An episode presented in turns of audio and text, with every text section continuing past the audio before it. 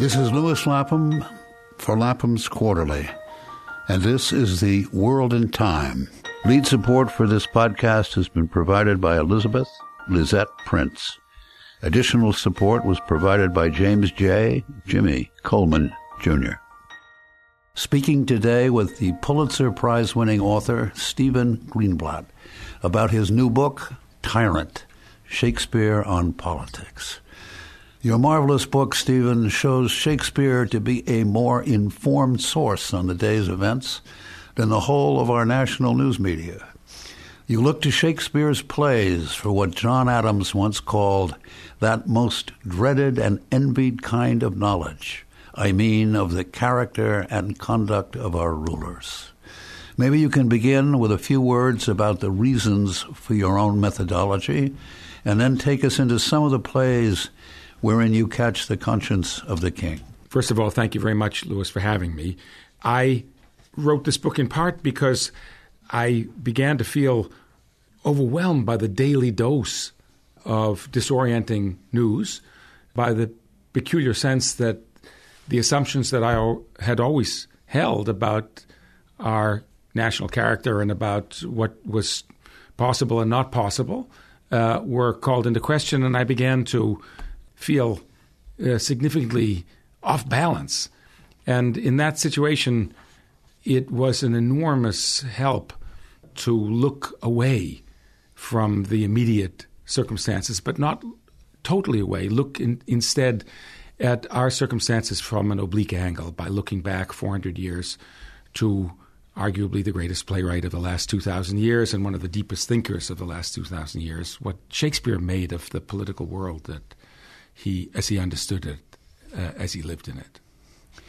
And then you take the circumstances. I'm going to ask you to explore the character of the tyrant or of the deformed ruler in in in Richard III, also in some some of the Henry VI plays and Macbeth, and maybe also in Lear. But you start with in, which in one of the plays is. Uh, where we are in our own commonwealth. Civil dissension is a viperous worm that gnaws the bowels of the commonwealth. I don't know which one of the plays that comes from, but it, it, it's about the dividing into uh, factions. Yes, it's from this very early play, one of his earliest, Henry VI, uh, Part One, uh, trilogy that he wrote early in his life, about, in effect, the invention of dysfunctional politics. Uh, two parties that actually can no longer talk to each other, can no longer cooperate with a weak central ruler, and uh, therefore no uh, strong incentive to collaborate, and instead spiral into deeper and more dysfunctional antipathy. And then out of that situation, Shakespeare sees the emergence of the tyrant and also saw the emergence of his own career because uh, Shakespeare's great breakthrough play really was Richard III, which grows directly out of these, this early trilogy when he suddenly saw the character of this terrifying, catastrophic ruler. Described, I mean, Richard III appears as, as, what? As what? Richard of Plantagenet or Gloucester, Gloucester, or, yes. or Gloucester at, in the end of the Henry VI plays, and, and then there's that magnificent speech at the beginning. Uh, let, us dwell at, at, some length on, on, on, Richard III.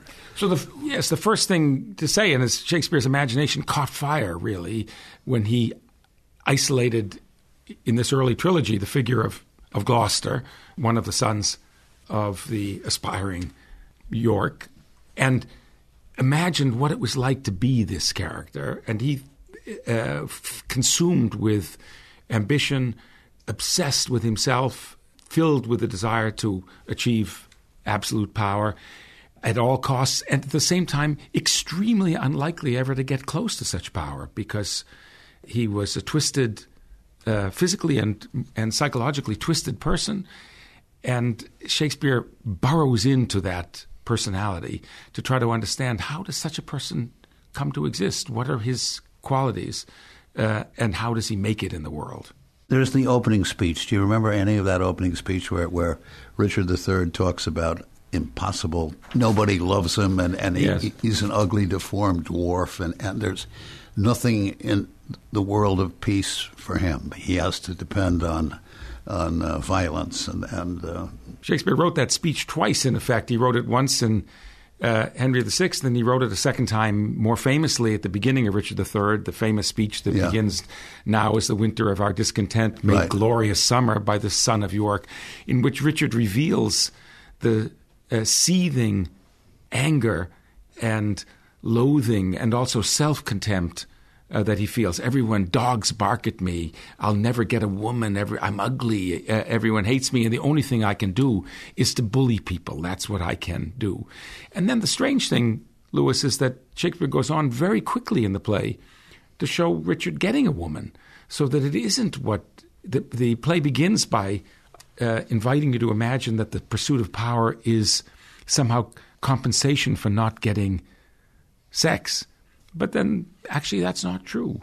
The compulsive desire for power is completely consistent with the misogynistic overpowering of other women, the grabbing of women, which he does. So there's an echo in in in this not only of Donald Trump but also in of, in of Harvey Weinstein. I'm sorry to borrow borrow a, a reference from the news, but nevertheless, it has that kind of an overtone. Well, it is the case that Shakespeare thought that uh, there was something in the uh, psychosexual, if I can say that, the psychosexual life uh, of the tyrant that helped at least helped you understand what the motive was, what the drive was that was leading in this direction. But the question then, Lewis, is do, are people fooled? Do they not see what's going on? Uh, because after all, human beings uh, have self interest. And it's not, at least normally, thought to be in the self interest of most individuals or societies to have catastrophic leaders. So Shakespeare then asked himself uh, repeatedly in Richard III, but also elsewhere, how is it possible for societies to fall into the hands of disastrous leaders? Why do people uh, go along with such things? And You give first of all, you, you you point out that the in the early part of the play, anyway, uh, the audience is prepared to laugh with, uh, as well as at, the preposterous figure of Richard III. yes, we take pleasure in it. We The- take pleasure in it in, in, in the same way that, that we took pleasure in in the campaign of, of, of Trump. because even if you profess that you don't take pleasure in it, the continual implication in Shakespeare, at least, is that the aggression is something at the beginning, at least, that you can embrace secretly, that you can enjoy the transgression. You've had to keep it to yourself so long, you've had to restrain yourself, and then suddenly. Here you have a man who says, as Richard does when he's hiring murderers to kill his own brother, Your eyes drop millstones, he says, when other men's fall tears. I like you, lads. And we Yeah. all laugh. Yeah. I like you, lads. He comes he comes out with things that people don't normally say, normal people. So now talk about the the um, the various ways that the decayed Commonwealth, the, the kind of people who enable the rise to power of, of of the tyrant, even though he's as outrageous a figure as Richard III. I, I can give you the six that you listed. First, you, you one are the genuinely fooled. But he thought that was a relatively small number. Yeah. Children, um, a handful of idiots who don't see at all what's going on. But there aren't many of those, he thought. Okay, then two, those who feel frightened. Yes, sometimes in the face of of, of uh, an extremely aggressive and abusive personality, Shakespeare thought some people just fold, uh, especially if the person. In Shakespeare's case, is the person is in, has felt entitled all his life, so that as Richard III does, he just orders people around as if he has the right to do so, and everyone basically shrugs, or not everyone, but a group of people who should resist nonetheless actually just fold. Three, those who cannot keep in focus. Richard is as bad as he seems to be. Well, Shakespeare thought that lots of people have the urge to forget or to normalize Uh, they see that something terrible is happening, but it's easy for them, psychologically easy for them to forget it because they want the situation to be what it always is. And they think, well, all right, this is a little strange, but finally the normal will assert itself. I mean, that was the thinking, I think, in, in, in Germany in the early 30s that accompanied Adolf Hitler's rise to power. I mean, uh, many of the grand and good bourgeois in, in uh, Germany thought that they could keep the man under control. Yes, that, that you trust that somehow the, the, the ordinary decencies uh, will hold. And that the institutions will continue to be honored and respected. Yes, and that's, of course, a deep uh, quality that Shakespeare thought in societies that have, after all, no societies invented uh, overnight. There, there are norms, there are institutions that have lasted a long time, and people tend to trust that those institutions will restrain the the worst excesses. And suddenly, the structure proves unexpectedly fragile, and most unexpectedly to the people of power and privilege who ought to know that it's fragile. Yes, that's true. But m- many of those people Shakespeare thought constituted a, yet another category of enablers those who think, well, we can take advantage of this. We can use this person uh, to our own advantage. And Shakespeare is uh, uh, unbelievably cunning and uh, cruel at dissecting people who think uh, that they'll be able to use this person because very often they're the people uh, who are the first actually to go when the system actually gets underway. I mean, and you you have a chapter about that being a, a kind of the manipulation of populism by by the oligarch. Shakespeare thought at the beginning it, it, it's an extreme version of it. I mean, at the in, er, in this early play, he gives you the the image of a strange character who's basically uh, a tool of the the elite aspiring tyrant, but a, a lower class character, Jack Cade, his name is, who is a populist demagogue and who spouts a lot of nonsense about everything will be on my, you can drink f- for nothing, you'll drink on my own tab. Uh, the, the, I'll make it a felony to drink small beer. This is the famous scene in which someone uh, shouts, First thing we do, let's kill all the lawyers.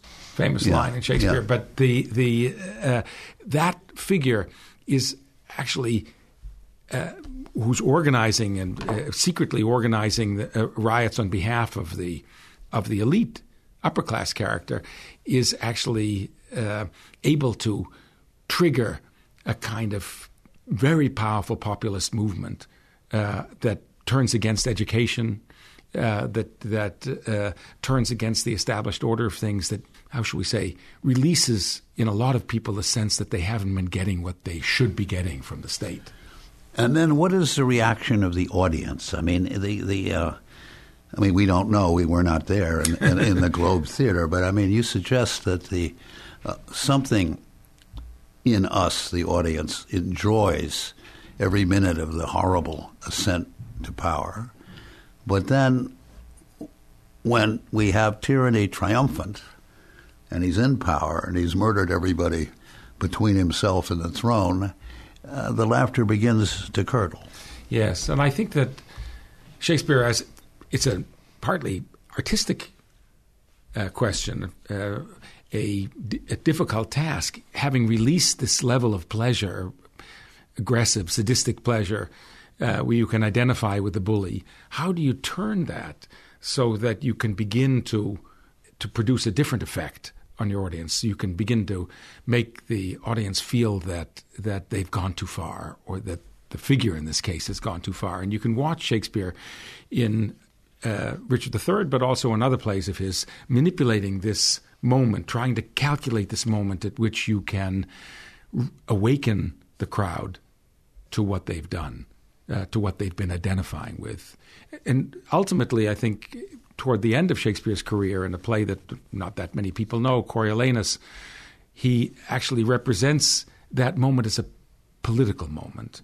How can you tell the voters, because that play uh, pivots around an election, how can you tell the voters that they're actually making a terrible mistake by uh, voting for someone uh, who actually is not on their side, however much they think he is. And his answer actually is strange, strange for a playwright. It's not heroism, it's ordinary procedural politics, insisting on the rules. That, in Coriolanus, is how the tyrant, the aspiring tyrant, is brought down. Well, I, I want to get back to that point a little later, but, talk first about Shakespeare seeming to believe that the tyranny, once it comes to rule, proves to be incompetent and, and has a hard time of, of remaining in power. I mean, it never feels secure. Yes. So talk about Richard III in power, and then talk, and then let's talk something about Macbeth. I mean, Shakespeare thought that the remarkable skills, uh, the ruthlessness, the cunning, the lying, uh, the the relentless narcissism that got Richard III, in that case, where he was, where he wound up at the very head of the state, would not translate uh, into effective rule. Uh, on the contrary, he had no plan to actually uh, benefit a kingdom. He had no ability to think through what uh, a coherent policy would be for the state. He just was unbelievably good at uh, doing away with one enemy after another until he reached the top. But in that play, once he reaches the top, the whole tone of the play shifts. The character of the monarch shifts. Uh, he can't get any pleasure out of uh, this himself, and it begins to unravel. He begins to be tormented by inner doubts as well. Yes, I mean, you quote that wonderful speech. Do you remember the one where I think it's Macbeth talking? Uh, is it? No, no, it's Richard III. What do I fear? Myself. There's none else by. Richard loves Richard. That is, I am I. Is there a murderer here? Yes, I am. I'm so, the murderer, yes. Yeah, I'm the murderer, right? So I mean, it's it's it's. Yes, Shakespeare. I mean, it's not the head that wears the crown is not easy. No, and Shakespeare thinks that, in effect, Richard has been able to use his own psychological strangeness, is uh, the to turn it into his aspiring, bullying, grasping uh, climb uh, to the throne, but that once he's there, when the process is over and he no longer is climbing, he actually is, in effect, turned back upon the strange qualities that brought him there in the first place, including the self hatred that lies just on the other side of the narcissism. And you see that again plainly in Macbeth.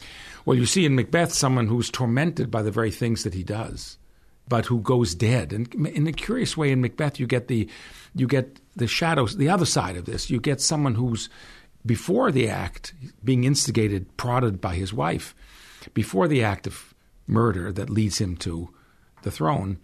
He is incredibly sensitive to his own uh, moods, his fears, his li- his desires. Once he gets into the position of power that he's, his wife at least has aspired for, uh, for, for him to reach, he begins to go dead inside. He just becomes less and less connected to anything until at the end he says life is a tale told by an idiot, full of sound and fury, signifying nothing. It doesn't mean anything at the end. You, you get the same sense of a nothing in, in Lear in a different, somewhat different circumstance because Lear, again, narcissism. But even when, you know, he's turned out into the cold and, and uh, suddenly begins to have some sense of what other people live like. Uh, yes. He's still self absorbed, right? That's true. I mean, he has glimpses, yeah. glimmerings of the fact that there was a life other than his own. There was a world of suffering other than his own suffering. But it's only transient, uh, and he keeps returning so that when he encounters someone who's miserable, he thinks that person must have had the same personal, the same history he has, uh, disobedient, uh, ungrateful daughters, and so forth. But what Lear feels, Lear has tried to separate his titles, his sense of grandeur and importance as uh, the king, from actually any executive abilities whatsoever or responsibilities whatsoever, and he can't do it. So he's left feeling like, as the as the fool says to him, an empty pea pod. Uh, it's been Yeah. emptied out. There's nothing in him. Nothing anymore. there, yeah. Yeah, and that's of course unbearable. The thing that's so wonderful about um, about the plays, and certainly the, in the way that you show them to us, is, is that there are so many historical references. I mean, it's not only uh, an elements that we see in, in Trump and Washington, but it's also, you know, Augustus taking over the Roman Empire, I mean, hollowing out the institutions for keeping the sham, surrounded by enablers, Hitler the same way, and also what happens to the Ancien regime in France. The the uh, I mean, it's Shakespeare's a genius. You know, it's strange, Lewis, because it's a it's a strange form of consolation if you're distressed by the world that you're living in. If you look around and you you uh, think about the creatures who are at work in the world now, in major, uh, starting, let's say, with Putin or with Orban or with Erdogan or with Duterte, and we could go on with the list.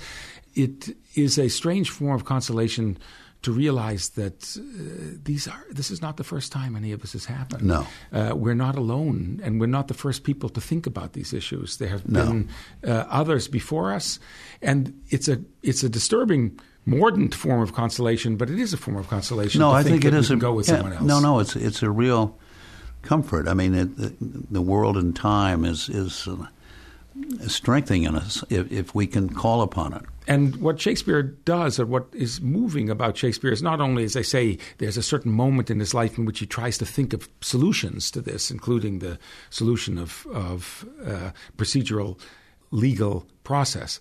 But there are also there's the Shakespeare who thinks about what the moral position of people in difficult times should be, and he has a series of characters, Cordelia in uh, King Lear uh, or Paulina in that late play, The Winter's Tale, who are willing to speak the truth, or Kent and Lear, who who, are, who say this cannot be, this is uh, unacceptable, who are willing to speak the truth to p- people in terrifying positions of power. They suffer for it often, but they're willing to. And Shakespeare's genius at actually focusing on not simply on the miseries, but also on the heroism, often the heroism of, of small people as well as uh, important people in his world. That's a wonderful point, and it's it's you make it very clearly in in Lear when you're talking about the the servant who stands up to Cornwall. Can you remember that scene, or can I, can remember it well. I mean, Okay. it, it, uh, the situation in Lear is that there is a legitimate ruler of the country who's a very disagreeable character, but he is uh, the, uh, who, the Duke of Cornwall, who is the who was the son-in-law of the king who has uh, abdicated, and that man Cornwall has received news of a treasonous conspiracy, and he decides that he will get the information that he needs by torturing the traitor.